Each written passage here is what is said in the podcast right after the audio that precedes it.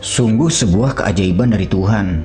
Mbah Marto yang dari semalam duduk di situ, dia terhindar dari lahar panas. Kula niki ngenteni putu kula.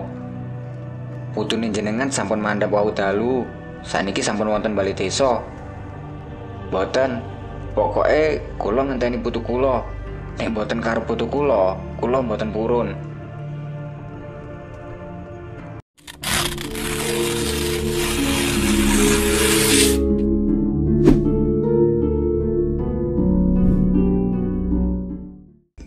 Halo teman-teman, di mana pun kalian berada semoga tetap sehat selalu.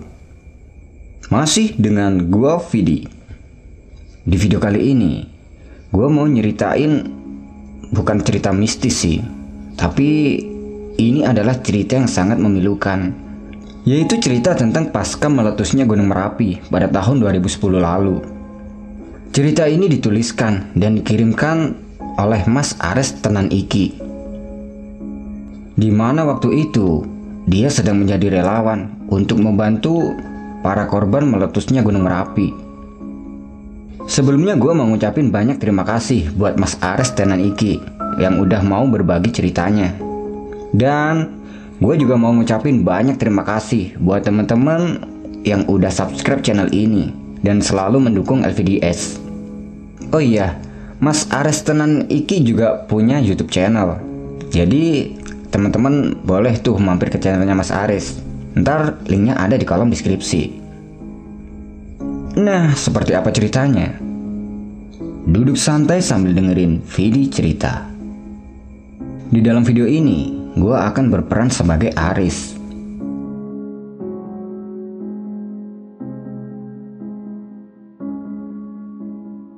Hari itu, aku sedang duduk di posko utama BNPB di Pakem, Sleman, Yogyakarta. Sambil mengingat-ingat kejadian yang memilukan 10 tahun yang lalu. Dan aku juga mengingat-ingat perjuangan para relawan.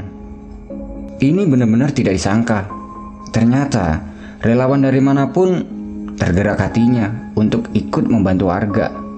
Sungguh mulia hati mereka.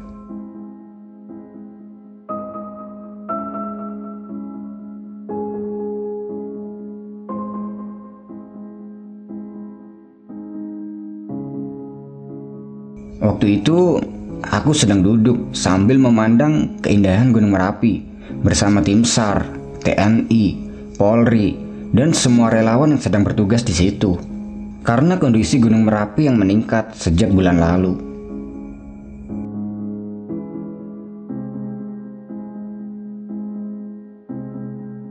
Setelah briefing SRU, sekitar 33 orang elang berangkat dari desa Umbul Harjo menuju ke pemukiman di desa Kinaharjo untuk melakukan evakuasi yang kesekian kalinya pasca erupsi Gunung Merapi sehari sebelumnya. Semua tim evakuasi berangkat dengan kendaraan yang seadanya. Ada sebuah sepeda motor yang ditumpangi bertiga, dan ada juga yang menggunakan mobil rescue yang ditumpangi dengan beban dua kali lipat dari beban normal. Sekitar 20 menit perjalanan, terlihat debu vulkanik menutupi perjalanan kami hingga memperlambat laju kendaraan kami. Bahkan, ada beberapa kendaraan yang sempat terseok. Lapisan debu itu semakin tebal sepanjang perjalanan, hingga mendekati pemukiman Kinahrejo. Ini bukan perjalanan yang mudah untuk menembus sebuah medan yang 12 jam sebelumnya terkena material erupsi Merapi. Sesampai di situ, kami memarkirkan kendaraan dengan menghadap ke selatan tanpa mencabut kunci kendaraan. Semua anggota SRU dan tim evakuasi berkumpul di titik koordinasi. Lalu, kami semua briefing dan checking akhir peralatan yang dilakukan oleh tim Elang 1 dan tim Elang 2 selaku komandan operasi dan diakhiri dengan pesan berhati-hati. Karena area pemukiman masih diselimuti material erupsi dan kondisi rumah warga yang rentan runtuh. Tiga SRU bergerak ke tiga sasaran yang berbeda. Sasaran SRU pertama adalah Masjid Al-Amin dan kediaman rumah Bamarijan. Sedangkan SRU yang kedua, mereka menuju ke rumah-rumah yang letaknya ada di bawah rumah Bamarijan. Dan SRU yang ketiga, mereka menyisir rumah-rumah yang letaknya ada di atas rumah Mbak Marijan. Elang satu akan mengkoordinasi seluruh SRU dari titik koordinasi dengan ditemani elang dua yang memegang radio komunikasi berupa HT untuk memantau dinamika aktivitas Gunung Merapi. Sekitar jam 5 pagi, semua tim SRU-1 dan SRU-2 mereka menuju ke pemukiman Kinaherjo. Sedangkan SRU-3 mereka langsung menuju ke atas. Sungguh pemandangan yang tidak terpikirkan. Menyaksikan kondisi pemukiman yang kini menjadi tempat favorit bagi pencinta alam Yogyakarta. Sebagian bangunan rumah dan pepohonan terlihat rubuh dan diselimuti debu vulkanik. Jadi, para elang harus ekstra berhati-hati untuk melewati rerubuhan pohon tersebut. Dan terlihat di beberapa titik masih ada api yang menyala. Tak beberapa lama, SRU-1 menemukan jenazah di bawah kediaman Leudi. Jenazah itu segera dimasukkan ke dalam kantung jenazah. Setelah diidentifikasi, itu adalah keluarga dari Leudi. Setelah itu, jenazah segera dirapikan dan dibawa ke titik koordinasi. Setelah itu, sebagian tim elang melakukan penyisiran di kediaman rumah Mbak Marijan. Sedangkan sebagian elang yang lainnya mereka melakukan penyisiran di Masjid Al-Amin, yang masjid itu masih berdiri kokoh, namun sebagian gentengnya sudah rusak. Elang empat segera menuju gandok rumah Memarijan. Gandok adalah ruang penghubung yang biasanya terdapat di rumah masyarakat Jawa tradisional. Dan di rumah Memarijan itu, tepatnya adalah di ruang gandok. Mereka menemukan Memarijan dengan keadaan yang sudah meninggal sambil bersujud ke arah selatan. Jam sudah menunjukkan pukul 5 lebih. Seketika itu, kalimat tauhid menggema di bekas ruangan yang berukuran 3 kali 4 tersebut. Identifikasi pun segera dilakukan. Mulai dari pakaian yang berupa baju batik dan sarung, hingga ciri-ciri Mbak Marijan. Beruntungnya waktu itu, kondisi Mbak Marijan masih bagus dan mudah dikenali. Bahkan tidak ada luka bakar seperti yang ada di jenazah-jenazah lainnya. Setelah dievakuasi, jenazah Memarijan kemudian dimasukkan ke dalam kantung jenazah yang sudah disediakan dan segera dibawa keluar dengan diiringi kalimat tauhid dari tim evakuasi. Jenazah Memarijan dan jenazah beberapa warga lainnya yang ditemukan kemudian langsung dibawa ke titik koordinasi. Keindahan matahari mulai menampakkan diri. Pagi itu, yang biasanya indah dan ketenangan alam khas Kinarjo sama sekali sirna dan tergantikan dengan pemandangan yang luar biasa bagi nalar manusia.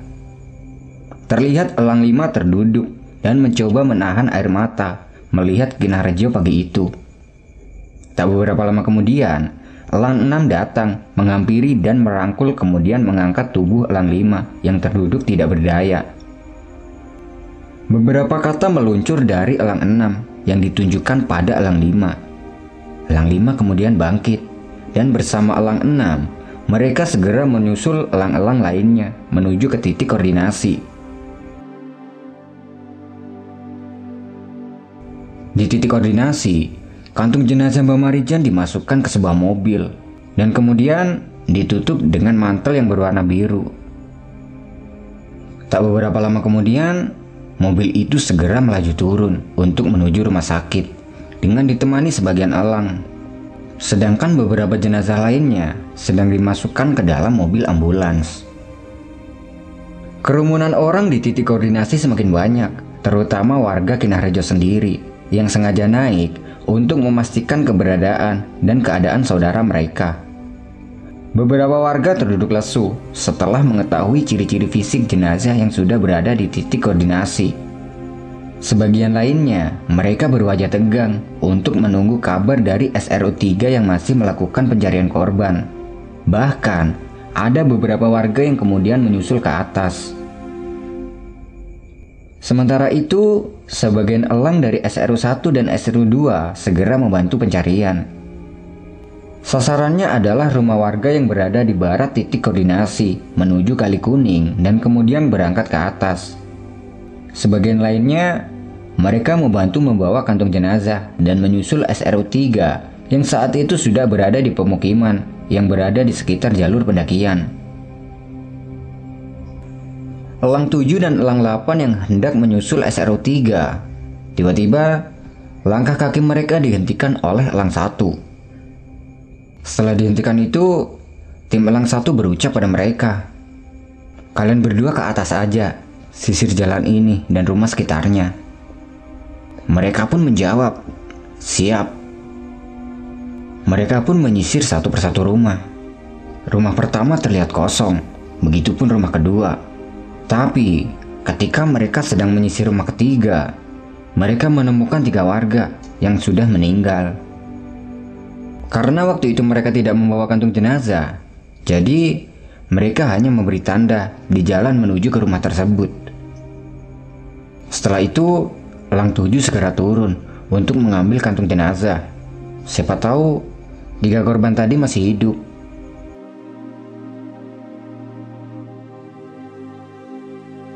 Sesampai Elang Tujuh di titik koordinasi, ternyata semua kantung jenazah sudah terpakai. Bahkan, dua dari enam jenazah mereka dibungkus menggunakan selimut seadanya. Kemudian, Elang 7 menyampaikan informasi kepada Elang 1 kalau di atas sedang membutuhkan kantung jenazah untuk mengevakuasi korban. Setelah berdiskusi, Elang 1 berkata, Oke kalau begitu, ambil sarung, jarik atau apa pun untuk dijadikan alas dan selimut penutup jenazah sebanyak-banyaknya. Ayo mas, kamu bantu aku keluarkan jenazah ini dari kantungnya biar bisa kamu bawa ke atas. Ucap elang satu kepada elang tujuh. Mendengar itu, elang tujuh pun terdiam beberapa saat. Mungkin mereka bimbang di antara dua kondisi yang sama tidak enaknya. Akhirnya, elang tujuh pun menuruti perintah tersebut. Mereka mengeluarkan jenazah dari kantung, kemudian menutupnya dengan selimut seadanya. Setelah itu, Elang Tujuh kembali ke atas dengan membawa tiga kantung jenazah. Di perjalanan ke atas itu, Elang Tujuh berjalan beriringan dengan seseorang yang tampaknya orang itu adalah warga Kinarejo. Elang Tujuh pun memberanikan diri untuk bertanya pada orang tersebut. Dalamnya jenengan pundi mas? Wonton inggil mas. Lan jenengan ajenge nopo?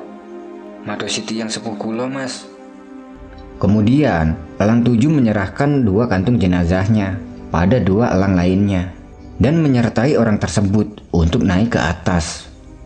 Nama warga tersebut adalah Suparman. Sebut saja begitu. Setelah berjalan kurang lebih lima menit, tiba-tiba Mas Suparman terlihat lari tergesa-gesa. Ternyata waktu itu Mas Suparman melihat ada tiga kantung jenazah yang diletakkan berjajar. Mas, niki senten mawon. Piantun pun di mawon. Ucap Mas Suparman kepada salah satu elang yang berada di lokasi.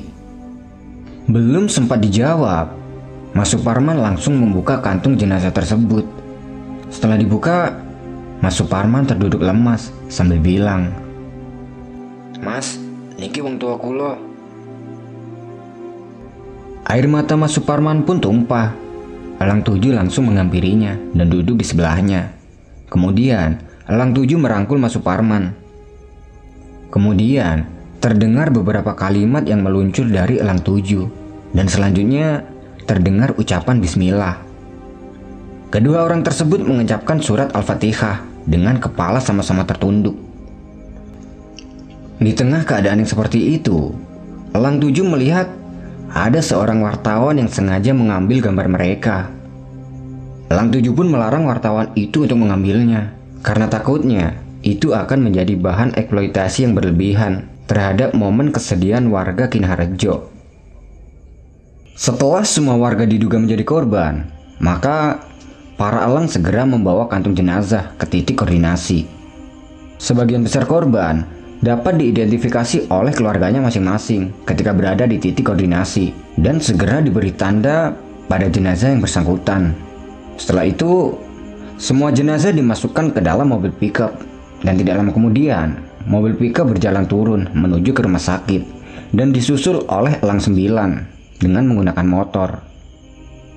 Belum jauh mereka berkendara, tiba-tiba Elang Sembilan berhenti di sebuah mulut gang. Setelah berhenti itu, mereka langsung melangkah ke sebuah rumah yang berada di depannya. Rumah itu adalah rumah Lik Pujo. Di situ, mereka menyaksikan sebagian genting rumahnya runtuh. Pohon-pohon dan menara komunikasi pun rubuh, hingga menimpa atap bagian belakang. Elang Sembilan pun segera masuk ke rumah itu yang sudah berwarna abu-abu karena tertutup oleh abu vulkanik. Setelah melihat kondisi rumah, mereka kembali ke ruang depan yang terhubung langsung dengan dapur. Dan di ruangan itu, mereka melihat sebuah dinding yang terdapat sebuah kalender yang tidak terbakar. Lambang keraton Ngayogyakarta pun yang menempel di dinding itu terlihat masih utuh. Kemudian Pandangan mereka terhenti pada sebuah jam dinding yang sudah tertutup oleh debu. Melihat itu, mereka pun mendekati jam dinding tersebut dan mengusap sebagian kacanya. Dan terlihat, waktu sudah menunjukkan pukul 7 kurang sedikit. Muncullah pertanyaan di benak mereka, inikah saat yang terhenti di Kinaharjo? Kemudian, Elang Sembilan pun keluar dari rumah itu. Sesampai di depan rumah, mereka bertemu dengan elang-elang lainnya yang sudah sampai di depan rumah Lipujo. Terjadilah sedikit pembicaraan antara elang-elang tersebut. Semua elang yang ada di situ, mereka menuju ke belakang rumah, kecuali elang sembilan. Mereka langsung menghampiri motornya masing-masing. Di pinggir jalan, mereka bertemu dengan tim elang satu dan elang sepuluh yang sedang berdiri menghadap ke arah Gunung Merapi. Gimana mas? Tanya elang sepuluh kepada elang satu. Elang satu hanya menoleh sambil mendengarkan informasi dari HT-nya. Tidak lama kemudian, elang satu memanggil elang sepuluh dengan melambaikan tangannya. Kamu naik motormu, tarik semua teman-teman yang masih ada di atas. Aktivitas Merapi meningkat. Ucap elang satu. Tanpa menjawab, elang sepuluh segera menaiki motornya dan menuju ke titik koordinasi.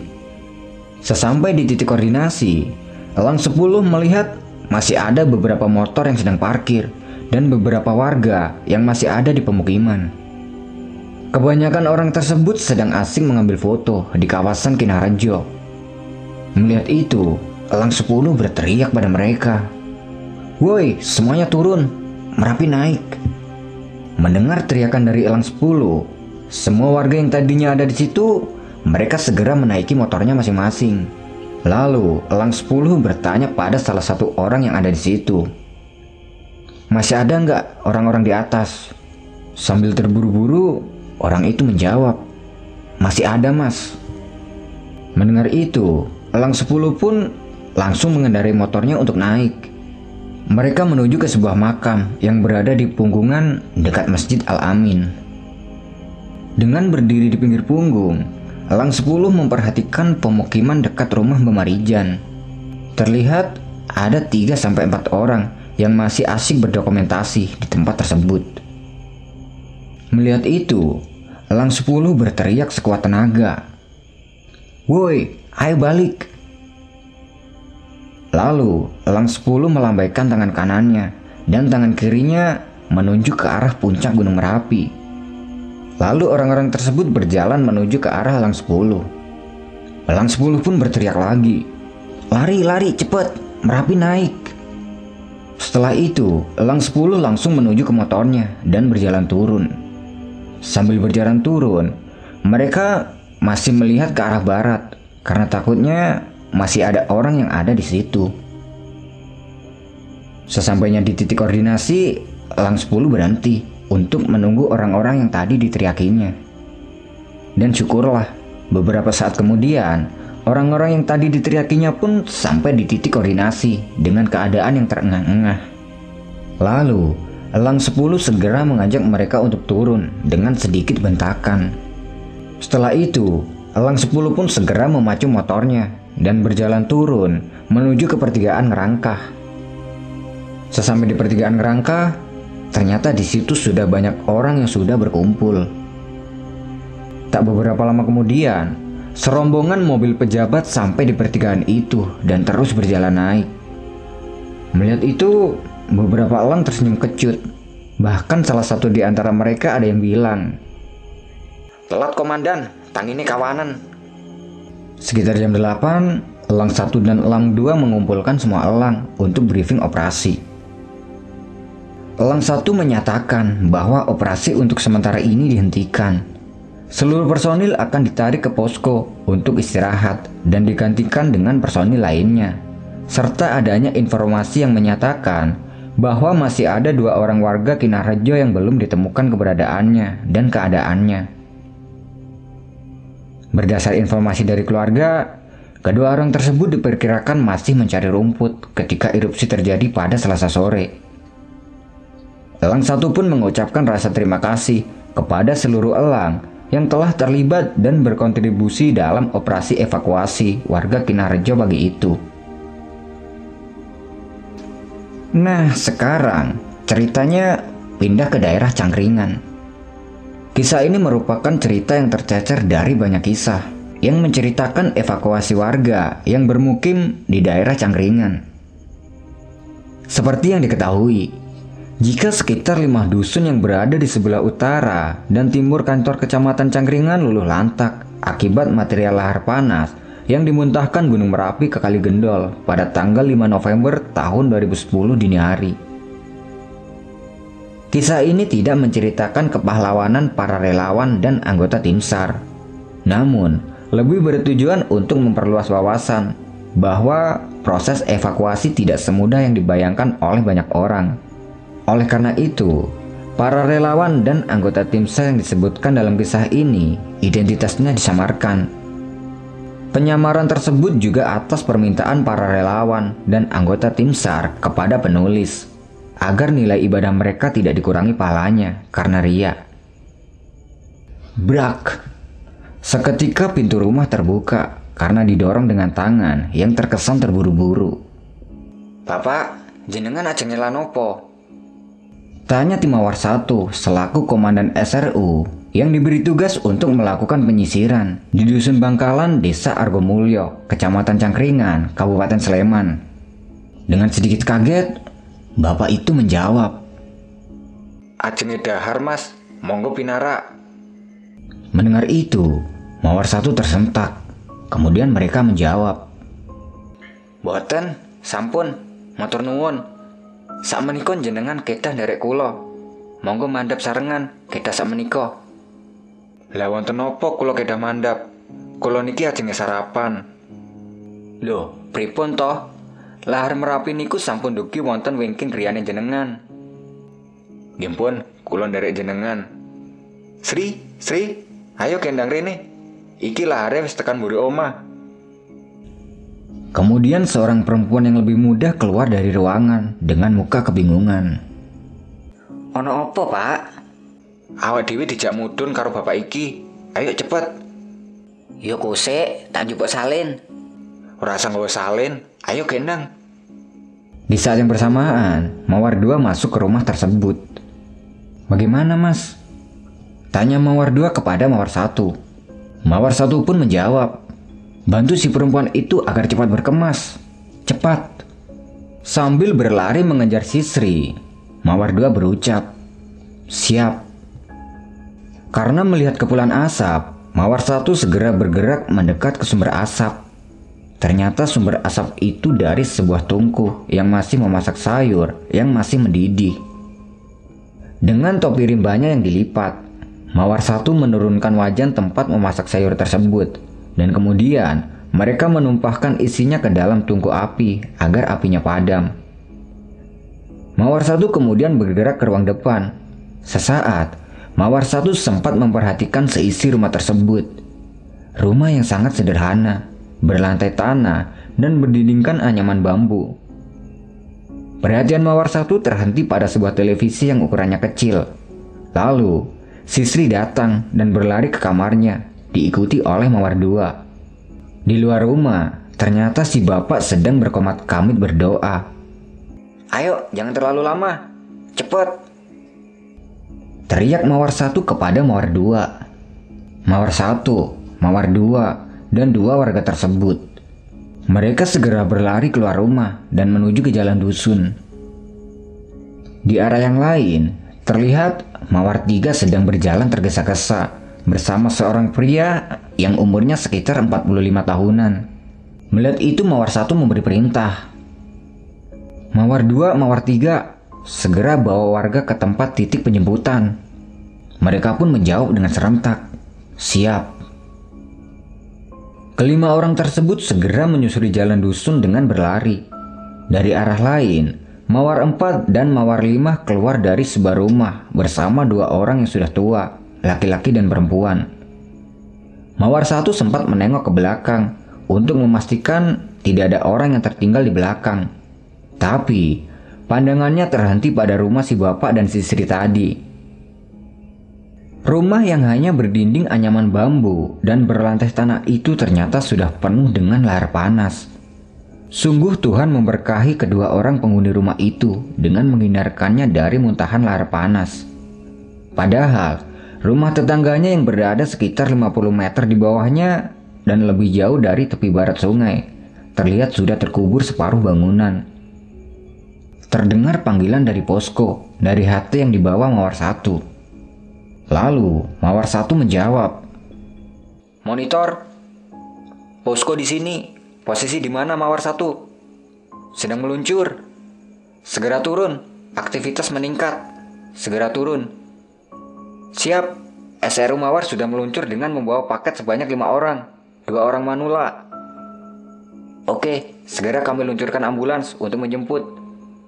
Untuk ambulans tahan dulu. Kondisi masih memungkinkan untuk berlari. Mobil penjemput harus siap meluncur. Setelah berlari sekitar 500 meter untuk menyusul tim SRU dan kelima warga itu. Akhirnya Mawar satu sampai di mobil penjemput dan tim mobil yang sudah menunggu mereka di pinggir jalan. Tak lama kemudian, tim mobil satu menyusul dengan membonceng nenek-nenek. Semua warga tersebut dan empat orang anggota SRU Mawar pun langsung naik ke dalam mobil. Dan mereka pun langsung meluncur ke bawah menuju ke titik aman. Di perjalanan turun tersebut, Mawar satu teringat dengan rumah yang berdinding bambu tadi. Dia lupa kalau rumah itu belum dikunci. Dan mereka ingat bahwa satu-satunya benda yang berharga di rumah itu adalah TV yang ukurannya kurang lebih 14 inch. Mengingat itu, Mawar satu merasa sedikit menyesal karena mereka lupa mengunci pintu tersebut sehingga memungkinkan pencuri mengambil harta yang paling berharga di rumah tersebut yaitu TV 14 inch. Mawar satu pun memarahi dirinya sendiri karena kelalaiannya bisa merugikan orang lain. Bahkan setelah sampai di titik aman satu, mereka masih belum bisa melupakan kesalahan yang diperbuatnya tadi. Mereka hanya bisa berdoa, semoga Tuhan melindungi rumah tersebut dari pencuri. Seperti Tuhan membelokkan muntahan lahar panas agar tidak menghantam rumah tadi. Nah, sekarang kita pindah cerita ke Dusun Beronggang Cangkringan tentang kesetiaan sepenunggu cucu. Waktu menunjukkan sekitar pukul 5 lebih 45 dengan cuaca agak mendung dan sudah ada banyak orang yang berkumpul di depan kantor kecamatan Cangkringan. Tiga SRU sudah diberangkatkan untuk menyisir Dusun Beronggang, Desa Argomulyo, Kecamatan Cangkringan, yang terletak sekitar 200 meter hingga 400 meter di sebelah barat Kali Gendol. SRU merah dengan kekuatan 10 orang. Mereka menyusul dari sisi timur dusun. SRU hijau dengan kekuatan 8 orang dan SRU biru dengan kekuatan 10 orang menyusul dari sisi barat. Nah, skenario-nya adalah SRU merah dan SRU hijau. Ketika sedang melakukan penyisiran dan marking rumah warga yang terdapat korban meninggal di rumah tersebut. Dari sini, kita akan tahu betapa paniknya masyarakat dan tim relawan pada pagi itu. Sekitar 45 menit kemudian, ketiga SRU tersebut bertemu di tengah dusun. Setelah ketiga komandan SRU berkoordinasi, diputuskanlah bahwa ketiga SRU ditarik dahulu ke titik aman satu, yaitu di depan kantor kecamatan Cangkringan. Sesaat kemudian, Seluruh anggota ketiga SRU tersebut diperintahkan untuk bergerak cepat menuju titik aman satu yang berjarak sekitar 400 meter di bawah titik pertemuan. Belum lama berjalan, tiba-tiba terdengar sebuah panggilan. Mas, tolong mas, Semua anggota SRU serentak menoleh ke arah belakang. Biru satu selaku komandan segera berjalan mendekati pemuda tersebut. Gimana mas? Ada apa? Tolong mas, sejak semalam Mbak Marto belum ditemukan. Kata keluarganya, semalam dia ada di kebun. Kami pun dibuat kaget ketika pemuda tersebut bilang kalau ternyata di sana masih ada orang. Sedangkan semalam kondisi Merapi sangat mengerikan. Jenengan sinten nih, keboni sebelah pundi mas? Kulo tonggone klien desa. Kemudian, dengan sigap kami segera melakukan tindakan untuk proses evakuasi penjemputan. Apa pun itu, kami harus lakukan. Walaupun Merapi kadang masih dalam keadaan labil seperti anak kecil. Merapi yang kadang diam seperti anak yang sedang tidur pulas, lalu tiba-tiba bangun dan menangis meronta-ronta. Tapi kami harus siap apa pun itu. Kamu, kamu, dan kamu. Tunjuk biru satu kepada biru dua, tiga, dan empat. Lalu, biru satu berucap pada pemuda tersebut. Mas, jenengan derek kulo. Dudohnya letak kebun niku. Anggota SRU biru lainnya bergabung dengan SRU merah dan segera turun ke titik aman satu. Empat orang SRU biru langsung berlari mengikuti pemuda tersebut. Dan debu dari gunung masih sangat tebal, sehingga membuat suasana seperti berkabut. Tak beberapa lama kemudian, kami sampai di pinggir pemukiman dengan keadaan nafas yang tidak beraturan. Setelah melewati sebuah sungai kecil, akhirnya rombongan kami sampai di sebuah persawahan. Persawahan yang harusnya menjadi pandangan hijau, kini menjadi abu-abu karena tertutup abu vulkanik. Dan yang lebih mengagetkan lagi, di depan kami terdapat sebuah lahar panas yang masih mengabulkan asap, dan itu terlihat sangat jelas. Mas, kebunnya yang sebelah ngendi? Tanya biru satu kepada pemuda desa. Lalu pemuda desa itu menjawab, Kulon sawan iki mas. Weh, ladalah. Mas, jenengan balik mawon. Simbah ben digoleki konco-konco. Pemuda desa tersebut kemudian balik arah dan kembali. Segera biru satu memerintahkan biru tiga untuk mencari jalan alternatif menuju ke perkebunan tersebut. Biru tiga, mereka segera berlari menyusuri pematang sawah dan disusul dengan tiga orang lainnya. Jalan yang berbelok-belok, naik dan turun pun dilewati. Tak beberapa lama, terlihat dari atap gubuk yang hampir roboh karena material dari Gunung Merapi Biru dua yang berada di belakang biru satu pun berteriak. Bah, Mbah Marto. Bah. Biru tiga juga ikut berteriak, sehingga suara mereka saling bersautan. Kemudian, terlihat Mbah Marto sedang berusaha berdiri dengan susah payah, agar terlihat ketika keempat orang SRU biru muncul berurutan. Tidak nampak ketakutan atau kepanikan di wajah Mbah Marto yang usianya kira-kira 70 tahun dengan wajahnya yang berwarna abu-abu karena terkena debu dari Merapi. Setelah empat orang SRU biru sampai di depannya, Mbah Marto duduk kembali. Monggo mbah, derek kula mandap sarengan. Ajengi tindak pundi? Tindak balik desa mbah. Kula mboten purun. Lah, kok mboten purun mbah? Piye toh? Kula niki ngenteni putu kula. Putune jenengan sampun mandap wau dalu. Saniki sampun wonten bali desa. Boten. Pokoke kula ngenteni putu kula. Nek boten karo putu kula, kula boten purun. Mereka pun berdebat dengan Mbak Marto. Lalu, mereka semua melakukan pendekatan kepada Mbak Marto agar mau diajak turun. Mereka pun bercakap-cakap lagi dan sesekali bercanda agar keadaan tidak mencekam.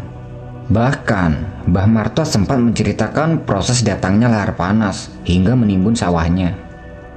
Menurut Mbah Marto, sebelum kedatangan tim SRU Biru tadi, lahar panas tersebut sempat membara. Sungguh sebuah keajaiban dari Tuhan. Bah Marto yang dari semalam duduk di situ, dia terhindar dari lahar panas. Akhirnya setelah beberapa saat, Bah Marto bersedia turun bersama tim biru. Lalu, biru satu mengambil alih HT dan menghubungi tim posko. Setelah menghubungi posko, kami pun berjalan turun. Tidak lama kemudian, tiba-tiba dari posko memanggil lagi. Biru satu biru satu segera turun, segera turun. Awan panas meluncur ke arah kali gendol, segera turun. Tanpa menjawab, Biru satu dan biru dua segera berlari menuju titik aman satu sambil membawa Mbak Marto. Keringat semakin bercucuran, kaki-kaki sudah mulai lemas, dan ternyata jarak ke titik aman satu masih berjarak sekitar 300 meter. Meski kematian adalah resiko, anggota tim SAR maupun tim relawan dibekali dengan prinsip Selamatkan diri Anda sebelum menyelamatkan orang lain.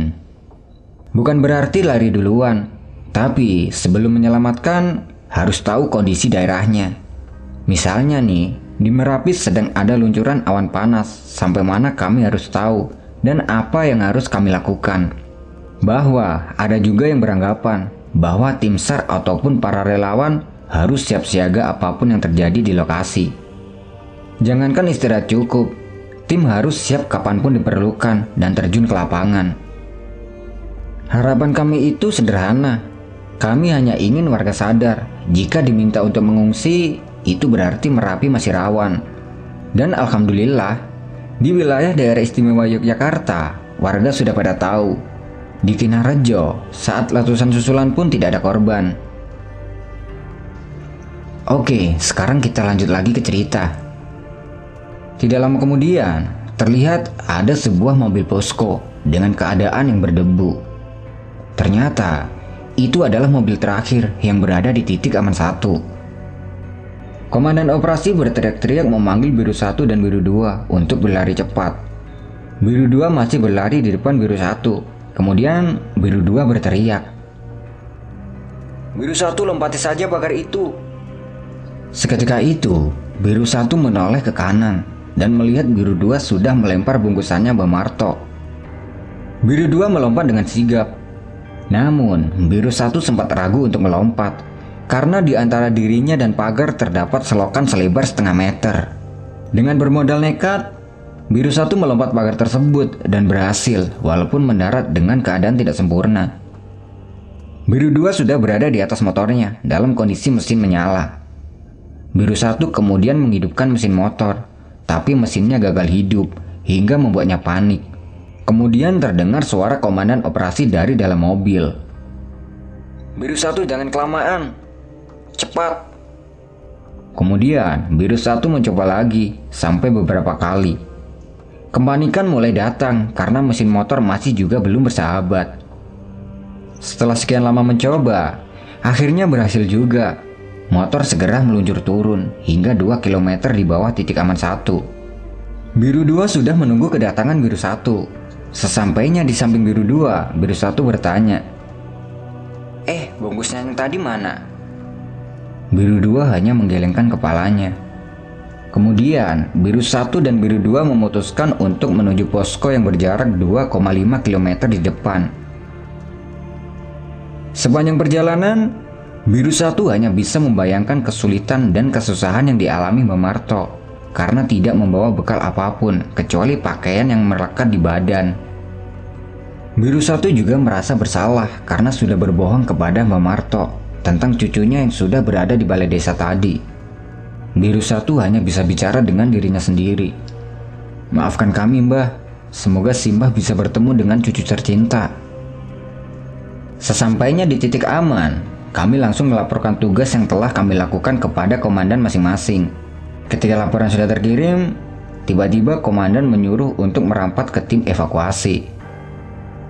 Sepeda motor langsung kugenjot untuk menuju ke tim baru. Setelah sampai, aku menghadap ke komandan dan bersiap untuk melakukan tugas selanjutnya. Tapi sebelum melaksanakan tugas selanjutnya, komandan memintaku untuk makan dulu untuk mengisi tenaga. Kali ini aku mendapat tugas dengan tim yang berbeda. Setelah briefing, kami bersiap berangkat lagi. Sekitar 50-an orang dibagi menjadi beberapa tim untuk berangkat menuju pemukiman Cangkringan, melanjutkan evakuasi yang sempat tertunda oleh luncuran awan panas Merapi. Beberapa alat kami siapkan untuk memudahkan evakuasi korban. Tim evakuasi masih berangkat dengan menggunakan alat transportasi yang seadanya. Beberapa sepeda motor digunakan untuk tim pencari, serta mobil rescue yang ditumpangi dua kali lipat kapasitas normal. Sekitar 30 menit kami berjalan, masih banyak pohon bambu yang roboh, serta batu-batu yang berserakan di jalanan, hingga membuat kami harus turun, membersihkan dengan alat seadanya agar kendaraan bisa lewat. Bukan sebuah perjalanan yang mudah untuk menembus medan yang sebelumnya terkena material erupsi Merapi. Sesampai di lokasi, kami briefing dan terakhir checking peralatan kami. Komandan berpesan agar tetap berhati-hati karena area pemukiman masih diselimuti material panas erupsi dan kondisi rumah warga yang rentan runtuh. Tim kami mulai berjalan. Beberapa persimpangan antara jalan aspal dari pertigaan menuju jalur kami lalui untuk menuju sebuah pemukiman dusun di daerah Cangkringan. Tim kami segera bergerak untuk menyisir rumah warga sembari memegang HT yang terus memantau dinamika aktivitas Gunung Merapi. Setapak demi setapak kami lalui, dan masih disambut pemandangan yang pilu. Samping kanan kiri terpampang hewan ternak terbujur kaku. Ada pula yang masih dengan kondisi mengeluarkan darah. Sebagian besar bangunan rumah dan pepohonan yang masih berada di sekitarnya pun roboh dan diselimuti debu vulkanis. Tak beberapa lama, dari kejauhan terlihat sebuah jenazah di samping mobil yang sebagiannya sudah terisi abu vulkanik. Sesampainya di depan jenazah, terlihat dengan kondisinya yang sedang tersungkur, seperti hendak lari dari mobil. Sebagian jenazah juga sudah tertutup abu, sehingga kami harus menggali sedikit demi sedikit dengan alat yang sudah kami siapkan.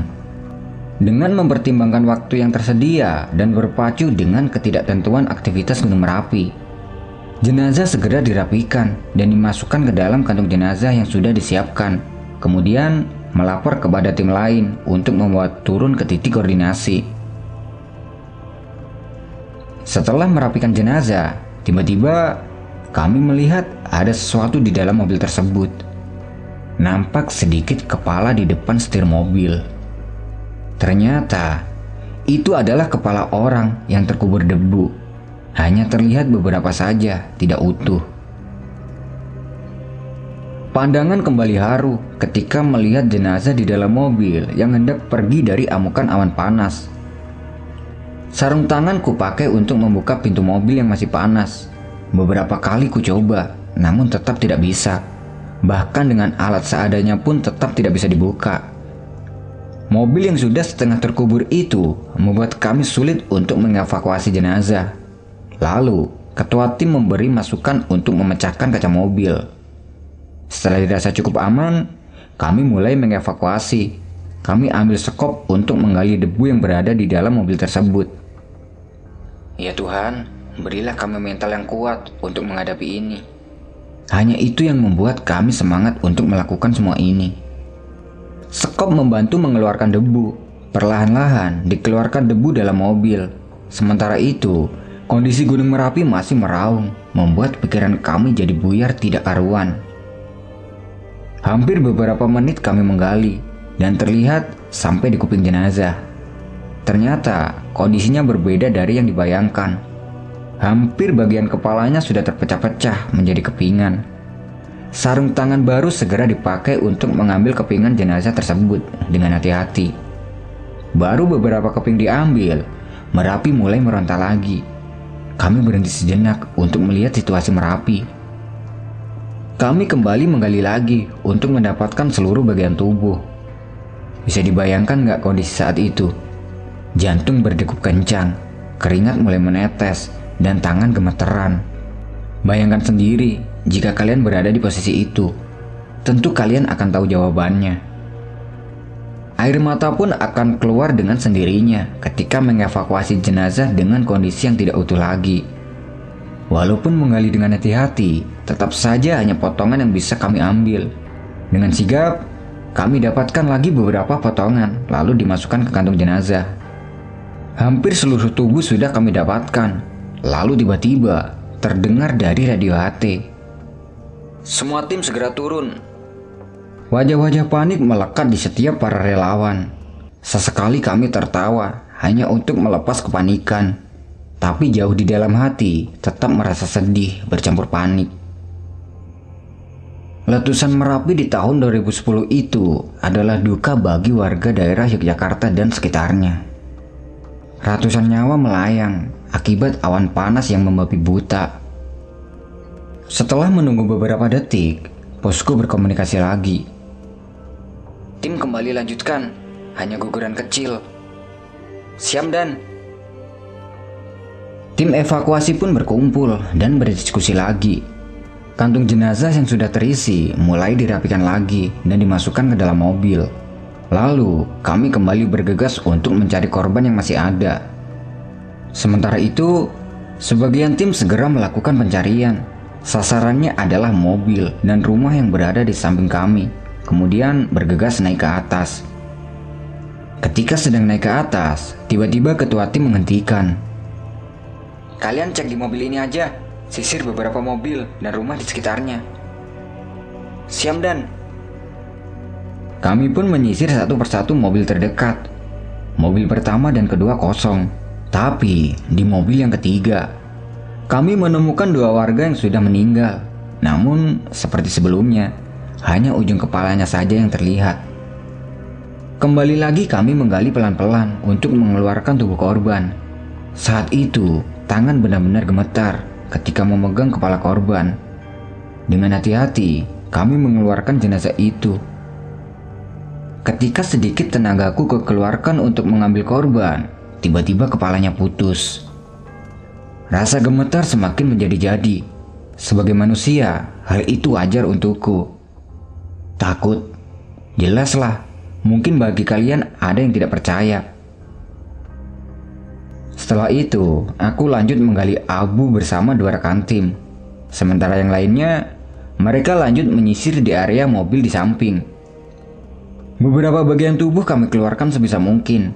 Tangan korban kami keluarkan dan masih terasa panas akibat debu vulkanik. Semakin menggali ke bawah, semakin terasa panas. Hanya setengah yang bisa kami ambil. Kami lalu menaruh potongan korban di samping mobil sambil menunggu kantung jenazah. Sesekali aku memandangi hamparan Merapi. Dulu hijau penuh vegetasi dan kini menjadi keruh. Dinginnya lereng gunung menjadi panas seketika. Apakah alam sudah marah? Mungkin, tapi itu semua mungkin ada sebab dan akibat sebelumnya. Semangat pun semakin tinggi hingga tiba di posko utama. Para relawan menyambut dengan cepat, membantu mengeluarkan apa pun yang ada di dalam mobil evakuasi. Kendaraan pun segera kami parkirkan dan istirahat sebentar untuk mengatur nafas. Baru mau bergerak, tiba-tiba kawan-kawan datang dan menghampiri sambil membawa minuman dan makanan. Memang luar biasa, seakan saudara sendiri yang sudah mengerti apa yang kami butuhkan. Hiruk pikuk relawan banyak yang berdatangan. Berbagai tim bantuan sudah tiba di posko utama. Relawan-relawan akan tersebar di pos-pos pengungsian, tergantung di mana mereka bergabung. Tapi, job mereka agak jauh berbeda, menyalurkan bantuan dan trauma healing anak-anak sesuai kemampuan masing-masing. Jadi, setiap hari mereka bergelia melakukan aksi kemanusiaan. Senjatanya sederhana, kaos atau rompi yang sudah berlabel lembaga kemanusiaan. Makanan dan minuman sudah bersarang di perut. Kemudian, kami bergerak untuk membuat laporan dan kembali dengan tugas selanjutnya. Naik turun evakuasi sudah menjadi kewajiban. Tidak ada kata patah semangat.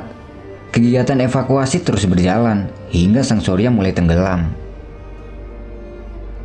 Di malam hari, suasana masih penuh dengan kesedihan. Aktivitas terus berlanjut. Radio HT saling saut menyahut di setiap pos pengungsian dan saling membutuhkan bantuan. Sehabis makan malam, beberapa tim disebar ke pos-pos pengungsian untuk membawa logistik dan juga diberi tugas untuk berjaga sekaligus menemani warga yang mengungsi. Jam 8 malam, kami mulai bergerak menuju pos. Tiap tim terdapat empat orang. Sesampai di tujuan, kami melapor dengan dua orang warga dari warga setempat sebagai relawan jaga. Empat orang segera kutulis di buku kehadiran pos pengungsian sekaligus menyerahkan logistik. Tempat lapang kecil ini hanya memuat beberapa pengungsi, mungkin sekitar 30-an.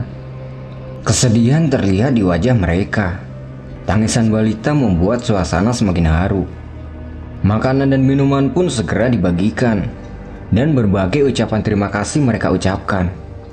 Mereka pun mulai makan, dan melihat itu rasanya aku sangat senang. Tidak lama kemudian, teman relawan menghampiriku dan memberiku segelas kopi.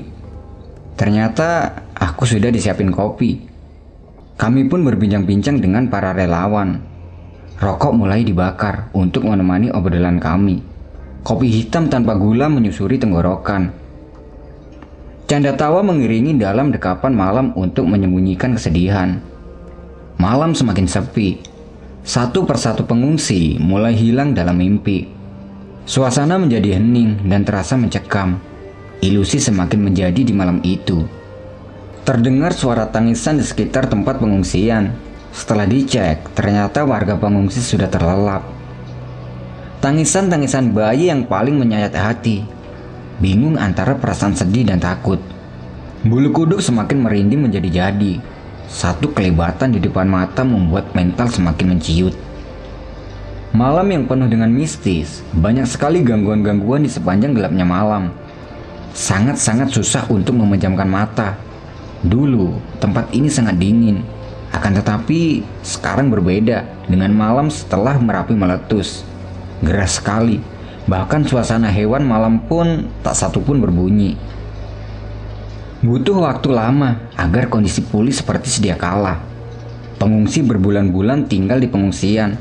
Ketika kembali, rumah mereka sudah terkubur abu. Jembatan ambrol, batu-batu Merapi sebesar rumah berserakan di pinggir jalan.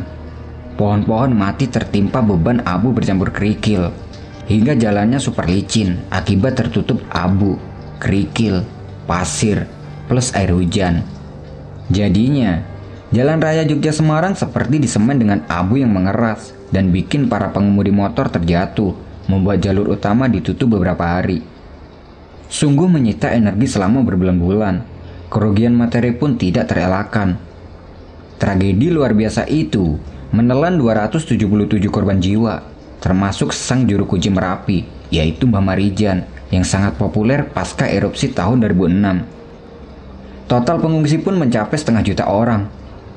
Setelah Merapi sudah puas akan amarahnya, penduduk pun kembali ke rumahnya dengan rasa trauma mendalam. Korban yang meninggal dimakamkan secara massal dan penuh doa duka cita dari sang penjuru Nusantara. Bagi para relawan, Kenangan aksi kemanusiaan yang telah jadi rutinitas ini tidak akan pernah mereka lupakan. Merapi telah menghancurkan semuanya, sekaligus menjalankan siklus kehidupannya. Tanah yang hancur tertutup abu perlahan ditumbuhi tunas-tunas kehidupan. Percayalah, ia hanya mengikuti hukum alam. Selang beberapa tahun, manusia hidup makmur karenanya. Kinah Rejo yang diterjang awan panas kini jadi destinasi lavatur yang mengagumkan. Pertanian kian subur dan memberikan hasil bumi yang begitu melimpah. Jutaan kubik pasir yang menyebar di sungai-sungai sudah memberikan pencaharian lagi bagi ribuan manusia di bawah sana. Memang seharusnya Merapi meletus. Itu adalah sebuah siklus. Manusia yang wajib waspada dan belajari tentang tanda-tandanya supaya ketika siklus itu datang kembali tidak ada nyawa yang sia-sia yang harus melayang lagi.